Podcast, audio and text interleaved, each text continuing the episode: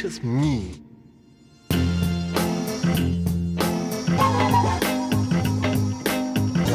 I'm in trouble. There's been a murder. Murder. I'm in trouble. There's been a murder. Can you name the TV program? I'm in trouble. Oh, doctor, I'm in trouble. Oh, you just knocked me sideways. It's just the way you say it. Murder. Where's it? Uh, I don't know. What is it? Oh, it's Taggart. Mate, do you think Taggart was a runner? What, Jim, Jim, Jim Taggart. I don't think I ever saw Taggart run, but I haven't watched it for ages. Actually, it might be one of those ones that it might be good to go back and watch. Uh, uh, you you were probably more of a minder man, were you? Oh, mate, absolutely loved Minder. I love Yeah. Dennis Waterman. I love the theme music. How does the theme music go? I could be so good for you. oh, you must remember it. Uh, I remember the car. Didn't he have like a classic Jag or something? Classic Jag, yeah. I bet Dennis. Waterman was a runner. Uh, Daz, you might Uh, think I'm going off on a bit of a tangent here, but in our podcast chat with the truly wonderful Rory, Rory Leonard, in Yeah. today's episode, it's one of those things where I just think more and more people are turning to running, and perhaps people that you, what, what to to escape from murders? yeah, probably. Well, I think you might be right. to escape from COVID 19 house lockdown, sheer nightmare scenarios. So we should play a game with our future guests, like runner or non runner. So Ronnie O'Sullivan, Daz, runner or non runner? He's he's a good runner actually. Ronnie is brilliant, Ronnie. We should get him on as a Yeah. guest. Yeah, he's It would be man. amazing. He's pretty pacey, isn't he? Mate, he's got some good um, ultra potential as Ronnie. Yeah, he's more of a 5k boy, Ronnie, at the moment, I think, isn't he? No, mate. Seriously, you can you can follow him on Strava. He's knocked out some good sort of 20, 30 milers. He is he's Is he? He does have Dr. Stephen Peters as his as his mind coach, though. What the Steve Peters is Ronnie's um, chimp paradox coach, is he? He was one of the first to adopt Mr. Peters. Was Ronnie? Was he really? That's Absolutely, amazing. Yeah. What about uh, Alex Hurricane Higgins? Was he a runner? Mate, that's the dead or living category. oh yeah, sorry, sorry, Alex. That's uh, yeah. Uh, Steve Davis. He's a long distance walker. Yeah, that that yeah, I could see Steve Davis doing like long distance walking events. Actually, yeah. He's a plogger. Pretty good. The plugger, plugger. Okay. Yeah. The reason I asked about uh, is there you need to cut this bit out. Has there been a murder? Is that the best thing we've done in the past couple of weeks of this lockdown? Is play Cluedo. You play- played Cluedo recently? The Xbox, would you believe? You're playing Cluedo on the Xbox. Yeah. Really? Oh Pretty- wow! It's pretty wicked, yeah. Kind of Is it- updated some of the kind of the features. It's like like how do you get your kids to play board games? You play it Ah. on the Xbox. Is that a sort of like uh, augmented reality type? Yes, exactly. Yeah, trying to bring some of the characters to life and stuff. Oh, that's But pretty yeah. cool. Very good. So who we got on today? Mate, we had the pleasure of chatting to Rory Leonard. So, Rory is a Team GB runner. He's represented Team GB in the cross country series as well as track. He is one of the co owners of a fantastic kind of media portal called Trackstaa. They, they sort of pump out YouTube videos and Yes, it's kind of cool, Daz. I mean, we we touch on it in the podcast, don't we? That there's a sort of an old guard and clearly an opportunity for some sort of new, vibrant sort of content. So they're sort of creating some kind of wonderful irreverence around, you know, like new stuff that's happening in the athletics world. So basically, if you've got a mullet and a moustache, and and you're up for running a beer mile in a pair of jeans, then then you're massively a candidate for some kind of Trackstaa action. And, and we're in, aren't we, Daz? Thousand percent. Sounds absolutely brilliant. I think I think I might struggle to uh, get a mullet, but I'm, I'm well up for the moustache. Uh, my, you're, you've got maybe- the upside down version, Daz. You're doing the beard. I got I got the beard. I could get. I've been thinking about getting. Uh, well, you know those sort of uh, baldness operations where you can get your bald patch covered up by uh, they take hairs off the back of your neck and put it on the top of your head. because my Yeah. my kids slag me off about being bald, and uh, yeah, Yeah. it's quite disconcerting actually. So maybe when I do that operation, I could ask for a mullet at the same time. Daz, I've, I've wondered why. So you know the absolutely fantastic Damien Hall. You know, Yeah. you know he calls himself. Do you know what he calls himself? Do you know what his nickname is? Uh, no, I don't. It's the ferret, and it's because it's because he purposely shaves like you know the sides and the sort of balding bit, and he just leaves this like tuft on the top of his head, and Ah, okay. uh, you know he affectionately calls it the ferret. So you know you could ferret. you could do a, a little uh, little ferret dude, or craft Oh, I- another little uh, rodent on your head. All right. Well, that's it. That he. We need to get him on next, and he can talk us through how he does it. Yeah. I don't think he'd ever talk to us ever. Oh, come on. Scott Jurek turned us down. There's a, there's a big list of turn downs, Daz. You know it. Yeah, it's massive. Yeah, top of the list is Yanis Kouros. Never wants to talk to us. We're going to hunt him down like a dog. We will not stop He's- podcasting. He's he's he's going to murder us. we should create an ultra marathon version of Cluedo Dudes with all the people that won't attend our podcast and we'll murder them Oh, one by was it one. Yanis murdered Jurek on the mountain with with the goo gel with the ferret. with the ferret? oh, brilliant! All right, let's put Rory on, my friends. Mate, let's get him on. Uh, welcome to the latest Rising Stars episode of the Camino podcast with legend Rory Leonards. Welcome, Rory. Hello, guys. Th- thank you for having me. And I was just saying before recording, n- nice to meet you both because this is the first time. It's an absolute pleasure. Exactly, mate. We got introduced by our dear friend Alex from Exhale Coffee, didn't we, Rory? We, we did indeed. We did indeed, which I'm currently currently sipping on now after my run. Yeah, Alex is a quality guy and big big fan of, of all the stuff going on with your exhale. And I think it's a nice little nice little idea. You know, throwing throwing coffee into the health game as well as just juicing you up for uh, for your runs and stuff. Yeah. We're going to come on to that in a bit more detail, Rory, because Cool.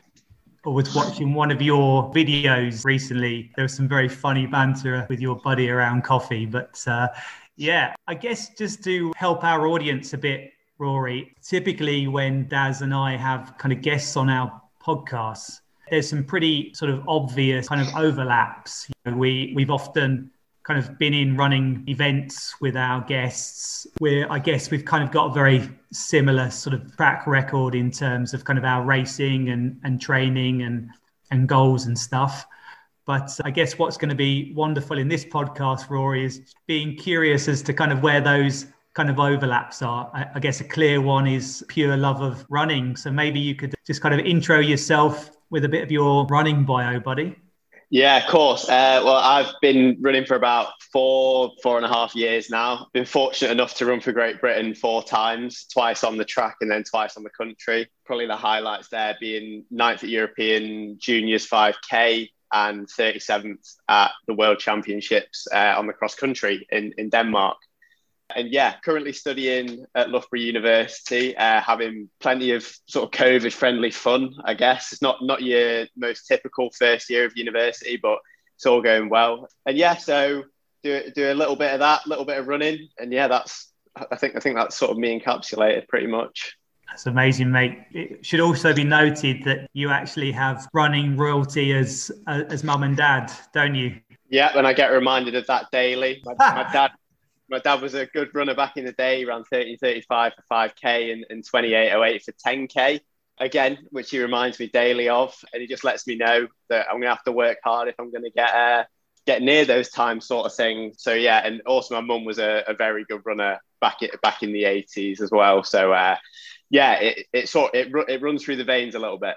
I've got to ask this question, Rory. Be careful on me, maybe less so on dads. So th- there's a strong possibility that your dad might actually be younger than me.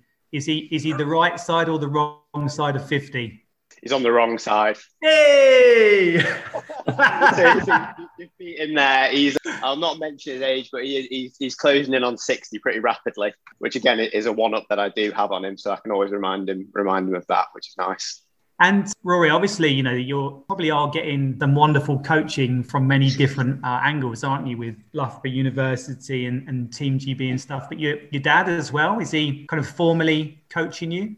Yeah, so he, he coached me for the past two years or so, just before I got to Loughborough University.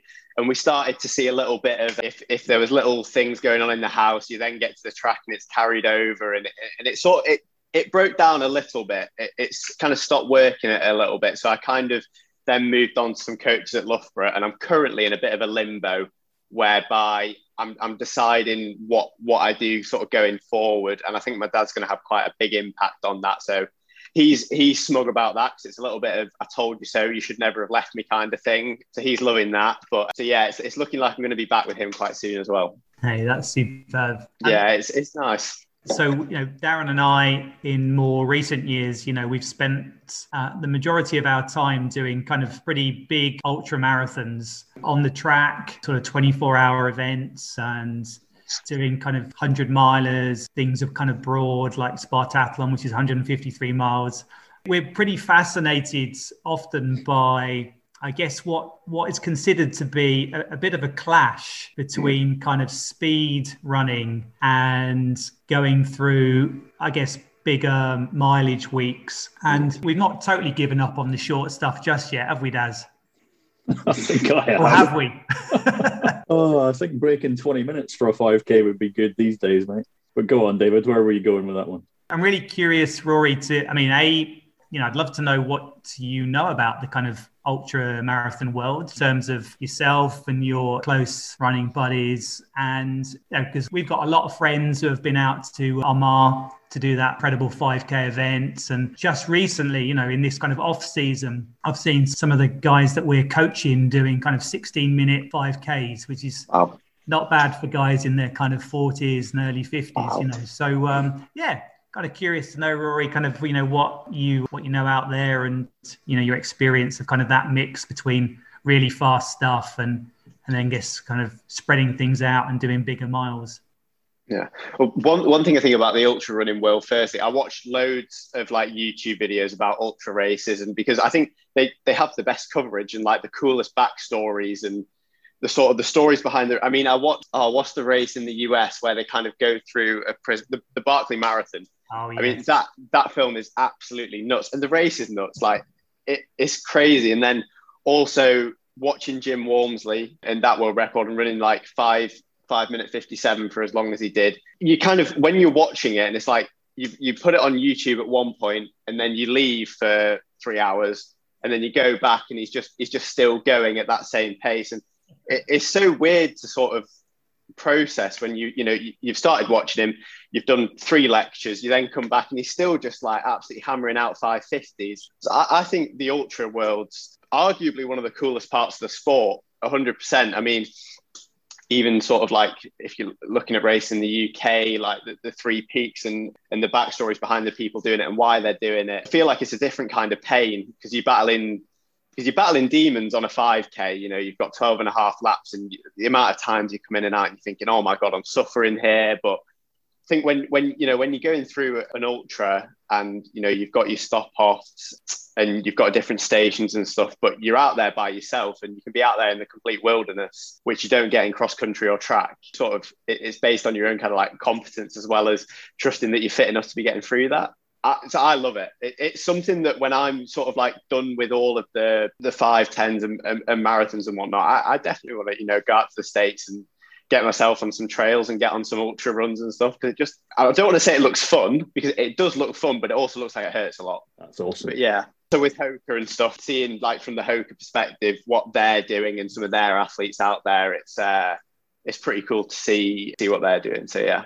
Perfect segue there. It's quite unusual for us to see Hoka uh, working with young, exciting athletes. How did the kind of collaboration come about? You know, there's obviously this huge hype, isn't there, around kind of Nike and use of kind of Vaporflies. I, I was watching a great video on your uh, Trackstaa uh, yeah. you know, site about what Nike have been doing and bringing out a kind of remodeled version rather than new shoe and stuff. But it's a fairly big thing to to use something other than Nike, isn't it? In terms of how successful it's been on, on track and fast marathons. So yeah, I'd love to know more, buddy, about yourself and that relationship. Yeah, it, Hoka's um, they've kind of had not like an interesting restructure, but I think they're um, the people that they're targeting has certainly changed. And I think in the world that it is at the moment with uh, road running being so important and just being at the forefront of everything, like they know that they have to have those those guys who are fast on the shorter stuff as well as the longer stuff. I think the nice thing about Hoka is that you can go from 800 to the ultras and to the trail and to triathlon, and they're going to have top athletes everywhere. And, and it's nice to see that. It's also great to see. I mean, my dad used to work for Hoka, I think five or six years ago, maybe, maybe a bit more. And it's interesting with the whole carbon shoe. Hoka had carbon shoes ready to go six years ago. And sort of the corporate end of it were like, this is silly. This isn't going to work. High stack shoes, carbon. It's, it's not because at the time, you know, it was those sort of flat shoes with not much in them. That was that was the best shoe to run in. And Hoka had these high stack height shoes with carbon before kind of Nike had even started talking about them. And and they were just sat there as prototypes. They were never used. So it, it is really interesting now to see Hoka again creating shoes that they were actually creating six years ago, and, and they're putting that technology in there. And the, the Carbon X2, the Carbon X, and the Rocket X, they've been great. I've uh, been training in both. to haven't been able to race as, as we all haven't. You know, that lack of racing is a bit of a killer. But yeah, like you say, road running at the moment is just absolute carnage with the technology. It, it's a bit of a scary world because people do feel like, oh, well, if, I'm not in these shoes, I, I can't win or whatever. And it's like, well, people ran 13 10 for 5k in you know flip-flops back in the 80s these carbon shoes aren't gonna aren't gonna change that much they're gonna change something certainly and they are gonna change the way that you run but at the end of the day it's about all those hard workouts you're putting in in through the days and uh, and making sure and it's nice again with Hoka having having access to that technology and it, and it has become a bit of a a sort of war of technology between a lot of companies. But I think innovation is a great thing. And I think that that kind of war of innovation is necessary in, in some ways. Actually, I've got a question for you guys on that as well. Where do you stand on carbon in sort of like trail shoes? Because I know North Face put out a shoe that had carbon in it. And to me, that was a little bit confusing. Because I sort of imagined in trail racing, you'd want as much sort of foot flexibility as possible. You know, there's trail as we know it, in, mm. in, the kind of UK, which has that degree of kind of technicality where people are still looking for, I guess, more classic kind of grit and more sort of hybrid stuff. So you know, you get the new Mud Claw shoe that came out by Inov-8 was was highly successful this year, like, especially in the states where the trails they say well groomed, don't they? It's almost mm, like yeah. there's that ability to almost step off the track, as you quite rightly said but yeah. in these phenomenally impressive distances and in, in, these beautiful terrains, but perhaps very runnable.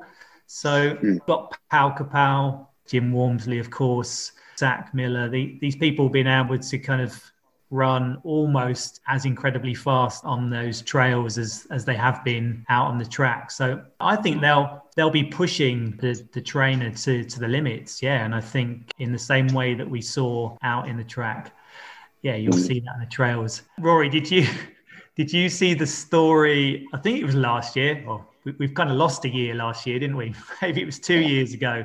One of the favourites in one of the big city marathons was found. Well, I think it was a marathon. Maybe it was a shorter distance, but basically they they did quite well. But they they were a non. They weren't a Nike athlete. They wore the Nikes in the event and they'd spray painted them black.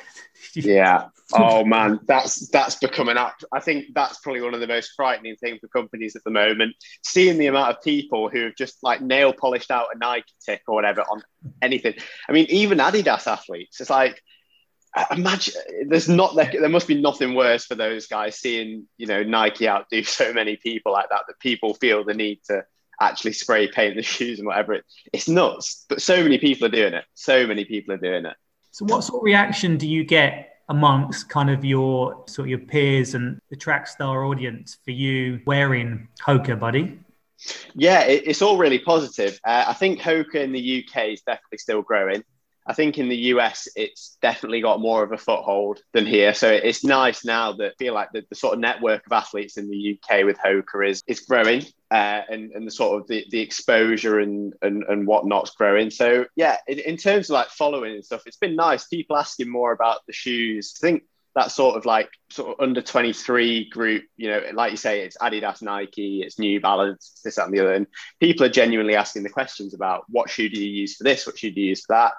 So it's, it's been nice. And it seems like people have been sort of, you know, going out and trying them and, and, and buying some shoes, which is, I guess, the desired effect from Hoka as well. But it's also very nice to see people expanding expanding their horizons a little bit and seeing that there's, there's sort of more to the company. But again, Hoka's a really young brand. It's, the amount that it's grown in the past sort of like 10 years is pretty impressive. So I guess it'll just keep growing and growing. Considering the, where it is now in that 10, 15 years, it's, it's pretty cool. Yeah.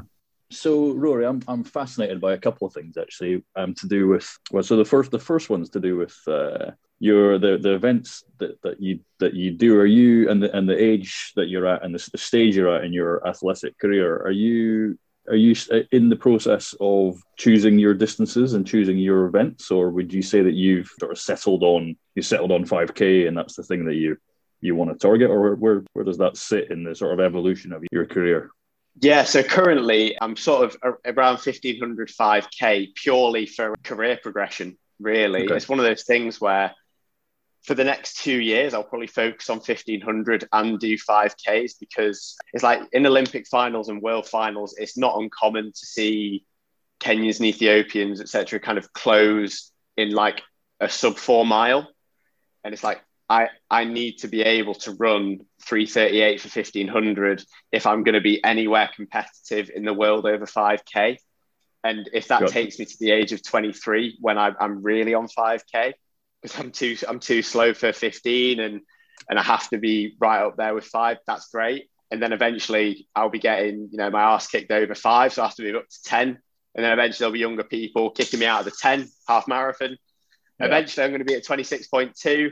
So yeah, I get it, it almost goes in sort of like four or five year increments, depending okay. on how, what, what the body allows as well. Because there's going to be years when my body's just not happy. And if that's off 5K training, then I'll have to sort of okay, body can't do as much fast stuff anymore.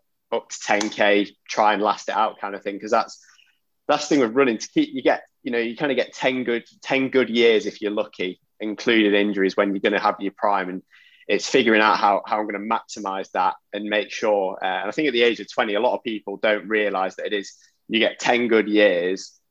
Make sure you know you, you're smart with your decisions so that you get those 10 good years. Otherwise, you'll get five because you're injured every other year and you miss this, that, and the other. And that's the thing about the good thing about my dad is that he had a great career, but he got so many injuries and he he, he messed up so many times, kind of things. He wasn't getting the right guidance. So having him knowing that he made all those mistakes and him knowing what I have to do to, to keep going in the sport, that's it, it's really useful.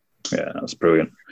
the, the other thing I wanted to ask you, which um, when I was uh, reading about you over the past couple of days and knowing that we were going to be going to be chatting is um, is a sort of fascinating gulf in um, people of David and I's age and someone of your age in, ter- in terms of inspirations. So so when I was when I was a kid, athletics on TV was massive. So mm. you used to get it felt it felt like it was every week or every couple of weeks. You'd have like the go the, the, the, the Diamond League or the Golden League, kind of from you know from coming live from Zurich, and you'd have Steve yeah. Cram and Ovett and Seb Coe, and they'd be these guys would be going head to head with the best in the world, and it was it was amazing. But I kind of feel like that stuff maybe died a bit in terms of TV coverage, maybe in the in the early two thousands and, and whatever. Did you do you remember having like who who were your influences that you that you that you watched and got inspired by when you were younger? Yeah, it's a, it's a weird one because I I always played football and so I the, the idea of sort of running around a track or running around a field sounded absolutely dreadful. and I couldn't, I couldn't watch it on TV because I, I, I just sort of I, I didn't enjoy it, I guess, because I just thought the idea of running sounded really hard. And because I got into the sport sort of like four or five years ago, in terms of inspirations, it's kind of a, a, a weird one for me because I did watch athletics on TV and, I, and I'd love to say that in terms of inspirations, it would have been those guys like Galen Rupp because you see them run yeah. so fast over a mile, so fast over five and 10. And, and like you say, the TV coverage was good, but it, it is a bit of a shame now that the TV coverage isn't quite what it used to be, and the athletes there aren't quite what they used to be. And it sort of makes sense because a lot of running has become sort of like marketization. So people lose a lot of their personality through trying to make money in the sport, and sometimes a little bit ingenuine. You sort of you're told how to respond in press conferences as well. And it's like you want to see those weird personalities coming out. And I, I don't know if you guys have heard of Craig Engels, but he does like a perfect job of that. He's got this mullet, he's got this great mustache, he's funny in interviews, and he's like an investable personality who I genuinely want to watch run. And he doesn't race in the sort of like in, in a boring fashion either. So I think trying to bring out the personalities in track and field and that sort of stuff is probably one of the most important things that it needs to do so that when we get on the Yeah. start line you see someone it's like as much as i'm not i'm not a big fan of mo farah but i appreciate that to the wider audience he's a personality and people look forward to seeing him race Yeah, and that's good for the sport Uh, he certainly, uh, yeah, I mean, certainly, sort of, Be- well, maybe not so much Beijing, but uh, Lon- London and uh, London and Rio was uh, obviously massively special for for Mo, and he's he's kind of he's gone and let's just say he's gone a bit quirky in uh, in recent years. I think yeah the uh, off off the back of the treadmill at the uh, the London Marathon Expo was uh, that was pretty pretty special. that was Um, that was frightening that was frightening to watch It was. that was horrible No, no. to watch Hey, Rory, I hear you love an Exhale coffee, my friend. I, I do love an Exhale coffee. I really love an Exhale coffee. so uh, What do you love about Exhale, Rory? I love the way it makes me feel before and after a run. All that good stuff. They've, they're one of the only lab tested coffees for fitness and the health industry that show genuine positive effects on the body before and after running. I don't think a, a lot of coffee brands do. So, and it's a family run company. Alex commonly has his children at work doing, you know, boxing up coffee, this, that, and the other. It tastes amazing too, yeah? does yeah and there's uh you know decaf options as well as caffeinated op so it's uh it's not just for those who are trying to get some crazy buzz if you enjoy coffee you're going to love it you've got single origins as well as blends espresso to filter if you are drinking from an espresso machine he's ready for that if you're drinking v60s chemex all the filter stuff there's, there's that too. Really well-rounded coffee brand. If you are looking for a coffee that's that's going to help you in the fitness aspect and the nutritional aspect, that's that's the one for you Where can you get hold of the coffee, Rory? direct from your exhale online and another thing to be added is that alex does get his own coffee uh, from you know different countries and he is trying different countries and different farms and different altitudes this that and the other all that fun stuff so yeah online there's subscriptions there's one off you can also buy little samples that you can try first i believe. So they're there as well. It's just um, th- there's um, there's there's a book that I'm that I'm actually looking at as we're as we're speaking. and I- I've just I've just finished reading, and I'm, I'm really interested to get your take on this, Rory. So the, so the book is called uh, Out Out of Thin Air, uh, and it's about uh, it's about the Ethiopian running running culture, and it's essentially what they what they have in Ethiopia is a it's quite a large number of professional clubs um, that are they're sponsored by companies, so like utility companies, like maybe the water the water company or the mobile phone company or you know whatever. Uh, they, they they sponsor kind of twenty or thirty athletes, and they'll live together in these kind of compounds. And they've, they've all got coaches, and they've got this sort of high performance culture, and they, they run they run in groups. So they basically they improve as a group, um, and then obviously at some point they have, they have to go and compete as individuals. But but that's their that's that's their ethos is that they're they've got this sort of group improvement culture um, that I don't think that we that we necessarily have all that much in, in the UK. But is, is that is that something that that's in effect at, at Loughborough to some extent, where you're you're you're you're in a group of kind of high performing athletes and you're all working for each other and with each other. Uh, is, is that is that something that takes place there? I, I'd love to say that it was because of Loughborough, but I think it's definitely because of the, the people that I train with. Okay. Because I mean, currently I'm not allowed to go on my own track because I'm not elite enough. Which that that is what it is. I, I appreciate what the standards are like right now, but I'm lucky to have a group of sort of four or five lads. We do all of our training together, the long sessions, the short sessions, whatever, whatever, and we do work for each other. And that sort of mentality is so important, especially through the winter. In the summer, a little bit more individualized, start training by ourselves a little bit. But getting the hard work done this year has shown what a good group of lads we've got because we've not had access to any of our own facilities at Loughborough. Um, and we've got very little support from the university. A little bit worrying given that it's you know the best sport university in the UK. Yeah, that's a shame. But it, it just shows the uh, the versatility. We've been out on the roads, we've been on the grass. We drive 45 minutes to uh, Mansfield because it's the only track with a small enough fence to jump over. Um, And- Uh, good lad. and- and- yeah, we do what we what we can and, and what we're given, and like and this this winter's been been tough for all of us because of that. But we just just stuck to it and got the hard work done. And it's been really nice because I think every other winter's going to feel a lot easier than this one. So yeah, I, I think we could. I think in the UK, I mean, it's like in Spain, Barcelona, like FC, have a division of that where they've got hockey, netball, and then an athletics team, and they have these Barcelona vests, which are really really cool.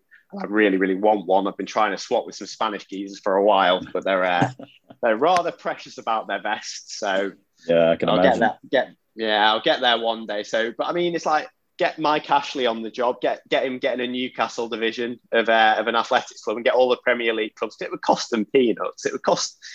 Not even sure how much it would cost them a year to run an athletics division of it. And in terms of exposure, it would be great. So I think the football clubs really can do a lot for other sports as, as well as sort of like football because that's where all the money is and having those little teams and stuff and then creating these these teams because to them the cost would be nothing and to athletics it would make the sport so much cooler 'Cause I think a lot of kids as well just want to be like I know I, I wanted to be in, academies I got into an academy and then got kicked out of an academy but like for those small amount of times before I sort of got dropped because I wasn't good enough I was going to training in my Newcastle kit and whatever and I was loving it and, it and it was great. And I think a lot of kids aspire to be in, you know, a Man United kit or whatever and, and be sort of representing their their cities and whatnot. But we don't really get the chance to do that in athletics. I think I think it would be pretty pretty cool if we could.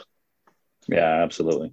Yeah, it's cool. Rory, a couple of things. Firstly, you you mentioned before about how the TV coverage might be a little bit old school. And you've just mentioned some mm. very cool stuff there about opportunities to shake things up. I mean, there's clearly some massive gaps out there, and I think you are already filling some of those gaps. Can you tell us a bit more about Trackstaa, how it came about, and what you guys are doing with it?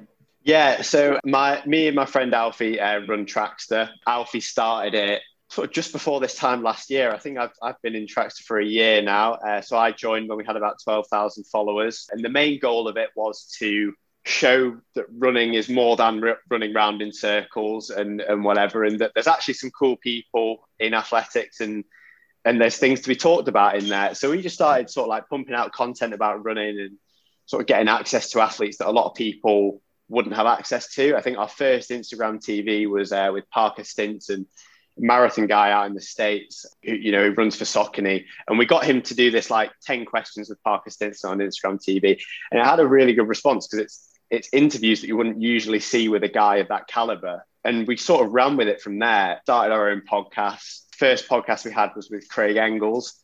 And we were like rabbits in headlights because the dude was just like a god to us. And he was, he did a podcast from his van. So he's got this really cool van and it had like LED lights and stuff coming all over. And we're on a Zoom call like this, and oh wow, that is a very cool van. Oh wow, I, I Oh, usually do our of podcast from in from inside that van, Rory. I, I should be in there. I can, I can go there now if you want. I, I'm, I'm incredibly jealous of that van. That's another life aspiration. I want to get a van at some point and just go off grid for a little bit. But um, yeah, so so Craig was our first podcast, and then we just kept going with athletes from there.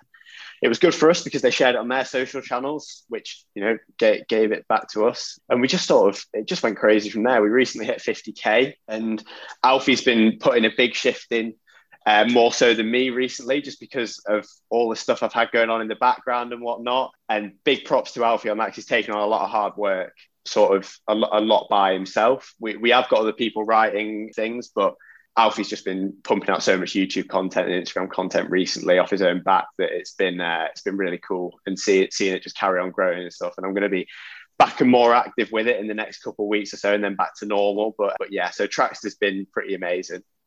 I was watching this very funny YouTube video of you guys. I couldn't work it out. Was was it recently? Was it Monaco, the Grand Prix? Was that, Yeah. this, that this year?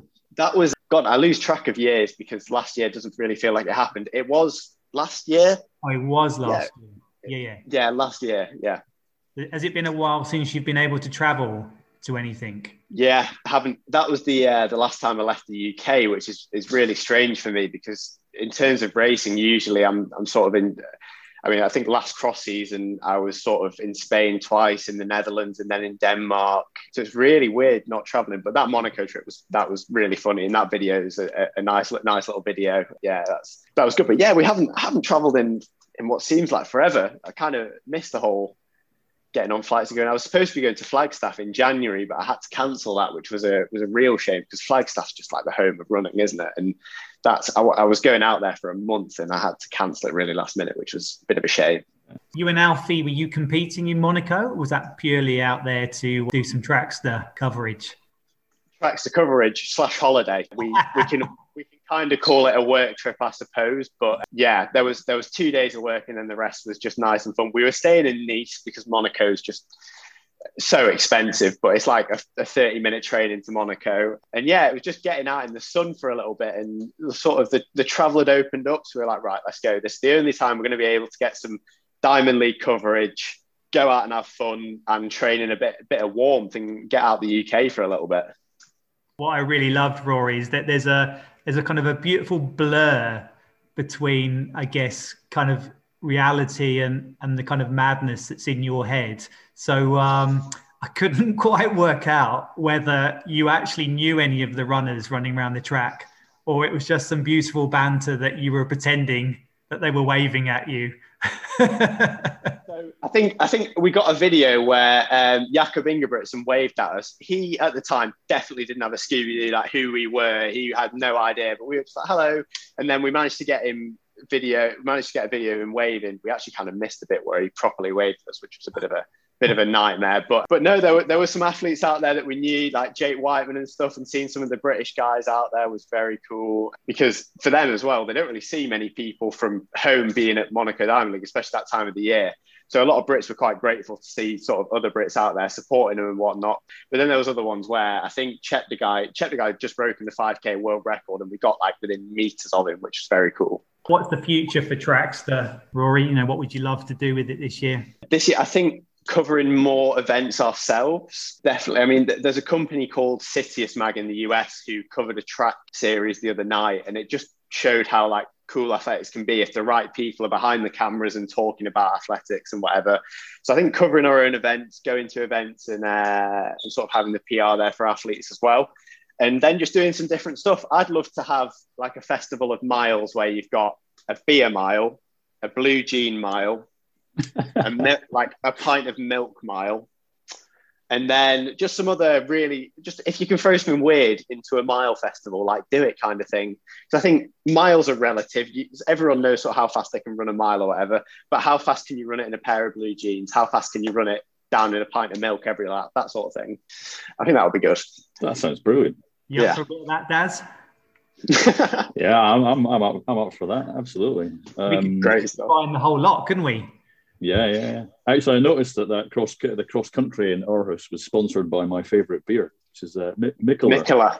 Yeah, amazing. Yeah, it was special. It was really special. They had a quite so at the after. This is a, a great one. At the after party for that race, they had sort of like you know sort of like tuk tuk lorries the little kind of yeah so they had four of those around the room and just drafts, and it was and it was all you could drink for free oh. so it was like we'd raced really hard in the day. We'd come back to this after party. It was the worst mixture because you've got athletes that probably averaged about 60 kilograms each after running hard and then being given free alcohol. And I mean, it, it, it, was absolute bliss for me because they had like six IPAs down on one of the drafts as well. So I was working through those, and it was one of those where like I've never been in a room where I don't know if the name Solomon Barega sort of is up there for you guys, but you know, he's run 5k in like 1243, and you go into the middle of like a sort of dance floor, and he's just sort of there, and the whole Ethiopian team's there. And I remember there was a point where the whole GB team was just so worse for wear. I mean, I can't, I can't be mentioning, I can't be mentioning names, but we were in this changing room, and everyone was just an absolute kind of state, and everyone got in there for a bit of a bit of a timeout sort of thing. And you've got, um, again, I don't want to mention names, but you've got one of Britain's best 800 runners of all time who works for World Athletics, walked into the changing rooms, saw what was going on, walked straight back out. He's like, I can have no part of this. A certain one of our fastest marathon runners ever, who once held the you know the world record, was sort of again walks in, sees what's going on. I can't be seen here. Goes out again, and it was that's that's one thing that those events are great for because you come back with just kind of like the weirdest stories and the weirdest sort of things that happen, especially after parties, but they're very funny. So yeah, That's marvelous. Rory, what is the longest run that you've ever done, buddy? oh, uh, 16 miles, I think 16. How do you think you'd get on doing a 50k? At the moment, dreadfully, I think I'd probably fall apart very, very early doors.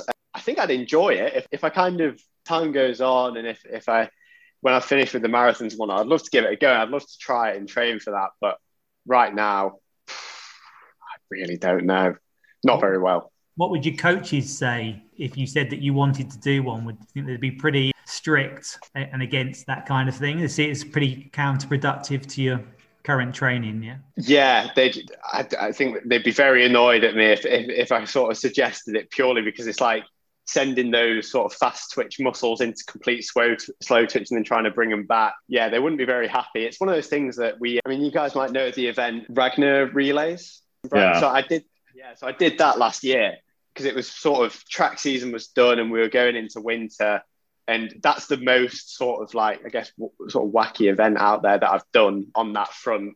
And, you know, you've got a team of, I can't remember if it's like 12, and you've got like an eight mile leg or a, a 10 mile or a 12 mile leg. And you, you're asleep in a van and then you wake up at three in the morning and it's like, yeah, it's your eight mile leg to do now. And you, you're out there like a zombie. And and, and it does make you think that people are doing this, you know, like you say, for 24 hours and they're running at three o'clock with no sleep or whatever, and and this, that, this, that, and the other kind of thing. So yeah, the event, the events are really cool to me. I think if I mentioned it to my coaches right now, I'd, I'd, I'd probably get a bit of a bit of a telling off. So on that sort of topic, just to go mm. back a little bit around the sort of beer mile stuff that we're talking about in the, in that festival that we're going to put on, Mo Farah and Usain Bolt had this uh, this bet uh, a little while ago that they couldn't quite get off the ground, but they, they basically wanted to have a head to head with each other, and the distance that they settled on was 600 meters. Who, who, Yeah. do you, who, do you th- who do you think would have won out of those two over 600 meters? Say Usain Bolt So Bolt, yeah, I reckon Bolt as well. because I about you, think he David? I so wanted you to say that they were going to do the beer mile. I mean, that's what I really wanted, mate. Uh, yeah, I- it's, it's, it's got to be Usain Bolt because if he can go through 400 in like 44, I just don't think he can fall apart that much that Mo Farah catches him in in the last 200. It's, it's got to be Bolt. Bolt. I'd hope so. Uh, another another question I had about uh, about your track running is when you're sort of lapping the track, how sort of accurate can you feel your pace? Like, can you dial into kind of a a 65 second lap versus a 61 second lap? Like, how how accurate do you get that in your in your feel of your of your pace?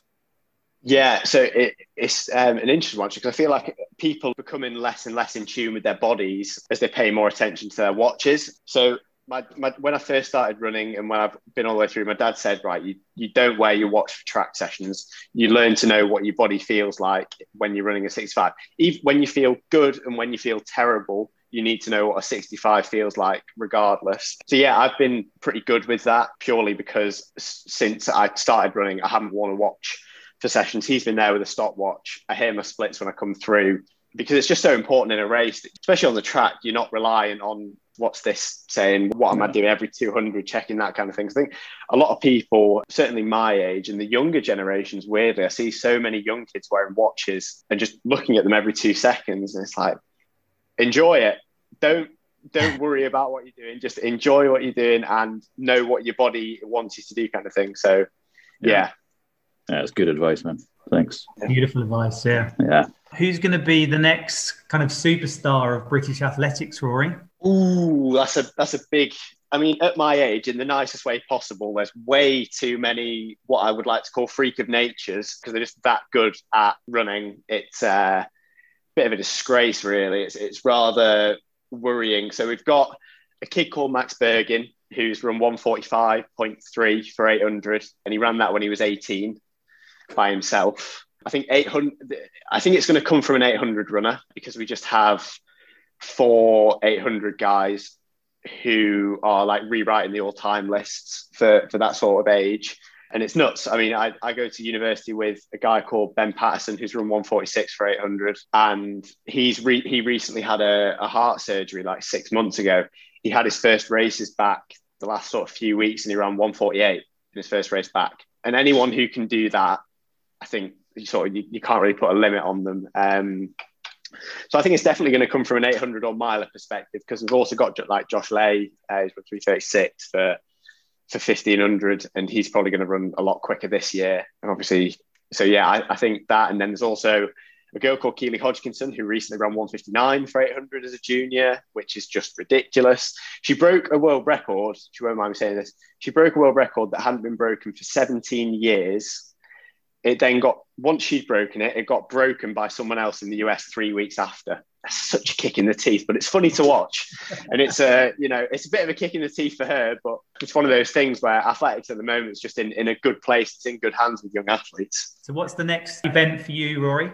hopefully a track race. That would be nice. Hopefully, we start to see a little bit of what's going on. It, it sounds like there's a, a, big race in Birmingham on, I think, the 20th of April or the 12th, one of the two. So I think that's going to be the next one for me because it's kind of blind leading the blind at the minute. No one really knows what's going on. So fingers crossed there will be some sort of race, not virtual either. So just a proper race where I'm just actually battling with other people. So yeah, hopefully we're gonna we're gonna be able to race normally soon. But it's gonna be probably a 1500.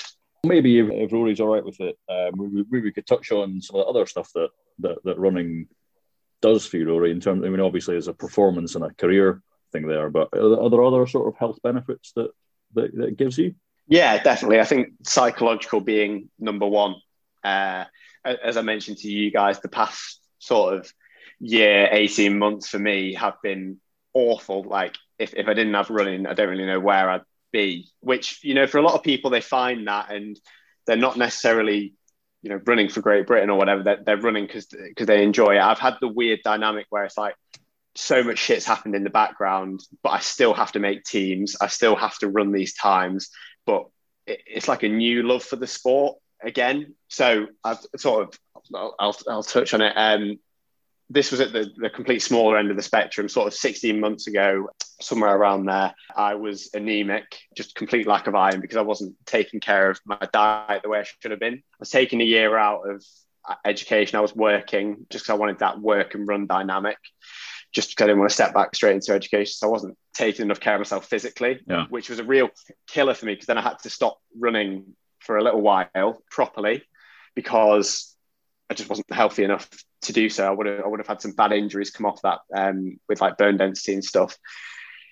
Took me eight weeks then to get back into some good shape, uh, and I ran 14:03 at Armagh, came seventh fastest junior of all time which was a, a, such a big bounce back, and it made me realize, you know, shit can happen, and then you can come back. Got yeah. to lockdown, which wasn't ideal. No more race, and I was getting into good shape. And really, tragically, my nan was diagnosed with uh, with lung cancer. Which is just absolutely. She was kind of the the queen of the family, sort of thing. You know, she was she was a real core piece of the family.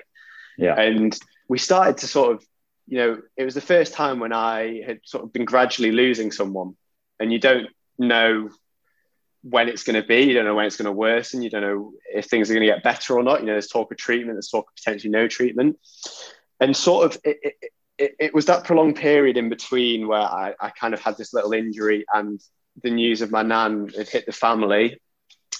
I was at a bit of a loss. Didn't really know what was going on, kind of thing. I just wasn't used to it, and obviously not having my friends around as much because it, it was locked down. We couldn't see anyone. Uh, it was awful. It was awful for a lot of people. I know probably a lot of people were impacted more so than I was, but I guess problems are relative, and and, they, and these were mine. Um, yeah. yeah. And, ti- and time went on, and my nan tragically passed away. Luckily, my mum was able to go to my family in Manchester. She's able to go back and forth. Obviously, it was breaking COVID lockdown rules, but it's a mum, and you know, and, and, and she had to do that, and, and she did.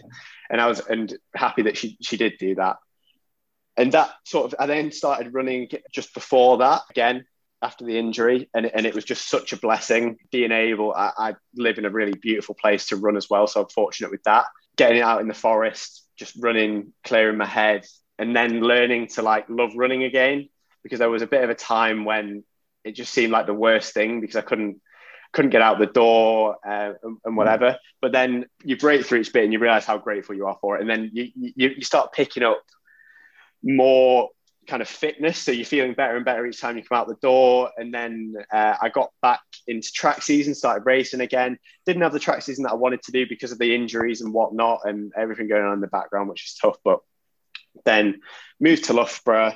Well, actually, in, in this time frame, my friend who was diagnosed with cancer three years ago, who was who was my closest mm. friend, he had stopped treatment just after A levels, uh, and we thought, you know, things were looking good and, and, whatever. We managed to go on holiday to Berlin, and uh, well, we went traveling Berlin and Budapest with uh, with Ollie and my friend Louis. We had a great time out there, and, and it was great because that was his time of freedom where he was like in between treatment because we were hoping that he wouldn't have to have treatment again. But um, in that same summer that my nan passed, my best mate was re-diagnosed with lung cancer, and you know it it it um it absolutely killed me.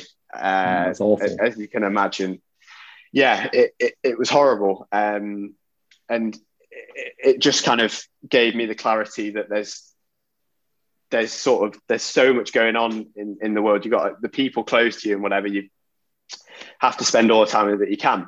Uh, so I was back. I mean, fortunately, he he got to have a term at Oxford. Such a clever lad. He was doing um, philosophy, politics, and economics at, uh, at Oxford. So he was just, you know, a genius as, as, as well as an amazing person. So I got to see him as much as possible. When we when we did find out about the lung cancer, we knew that it wasn't good. Only he, he only told few people, so it was his family, my family, me, um, and maybe sort of one other friend who knew because he wanted he didn't want people to know because he wanted people to treat him normally, which I think is pretty amazing, and he was amazing. And then in December, just after Christmas, I got a phone call from him. He'd been having headaches and his eyes had been hurting and, and all that sort of stuff. And they'd found two tumors in his brain. Um, and you know, it was that point where we were just kind of like, you know, this this really isn't good. So I came home from university, uh, made sure that I was seeing him as much as possible where I could do. I mean, we know in this time, you know, I was missing no training. I was being on it as I could be, and training was going really well. I'm in, you know, amazing shape and whatever. Um, but then I kind of got back, spent all the time that I could do with him, and then he kind of went quiet for four days wasn't replying to texts and sort of knew, didn't want to didn't want to know. And then uh, I got a phone call from his parents saying that you know, he, he passed away. And being told that your best mate has passed away is just, uh, especially at 19, it's just the last thing you ever expect to hear or want to hear. And you know, it it's uh, it made me grow up about 30 years in 24 hours, and just made me appreciate everyone around me and, and life uh, more than anything ever could have done. And I mean, I'm, I'm, I'm saying this just because throughout that, my one constant throughout all of the last year, 18 months, has been running, as cheesy as that yeah. sounds. And no, it doesn't been, sound cheesy at all, mate. Yeah, and that and that's been the thing for me that has kept me focused and knowing there's still GB vests to be made. Still need to be representing my country, doing this, that, and the other. And as sad as it is, life doesn't stop as, as much as you want to have a bit of a break or you want things to pause, it doesn't. And, and you've got to be able to get back on the track, work hard, you know, put, leave you, leave you sort of leave your body out on the track kind of thing. And yeah, and I think for anyone who doesn't run already and who is going through, it's like time of the day when you just go out and you just have clarity of everything when you're on a run. I mean, a, a, sort of weird one is even like Liam Gallagher does it. Liam Gallagher talks about going on a run. He's like, I'm, I'm, I haven't got, I don't, I don't go I don't have these fancy watches or anything. I just go out there and run and then come home. And it's like, if people like that are doing it to get to get their own headspace and stuff, I think any anyone anyone can do it, kind of thing. Yeah, he's changed a bit, old Liam, hasn't he? He has a little bit. Yeah, he has. That's a beautiful share. That is, Rory. Really feel for your mates, and uh, obviously, what an, what an amazing friend and, and person Ollie was. So. Uh, yeah, a lot of opportunity to channel that running and and think of all the great stuff about Ollie and make those achievements. Yeah, make those goals. Absolutely, yeah. And uh, as, as a sort of his funeral was last Monday, I said the eulogy, it'll be in everything that I do for the rest of my life. And it's one of those things where it's like actually going and doing a track session isn't that hard. Like it's, it's not. It, it- it's a privilege to be able to go out and do a run. And yeah, so that's how I'm treating running now. And and yeah, like you say, it, it'll be with me in every bit, and uh, I'll be working hard for him. Rory, thank you very much for being part of the show, buddy. It's been a, been a real honour, and mate, very much looking forward to meeting up and let's do some collaborations together. Absolutely. Thank you guys again for having me. And uh, yeah, I look forward to starting this beer mile festival thing. This this sounds good.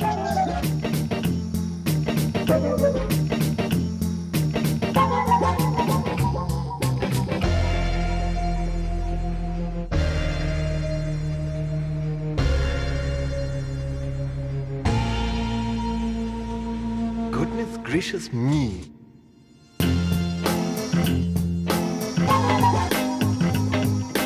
Doctor, I'm in trouble. Doctor, I'm in trouble. Doctor, I'm in trouble. Oh, doctor, I'm in trouble.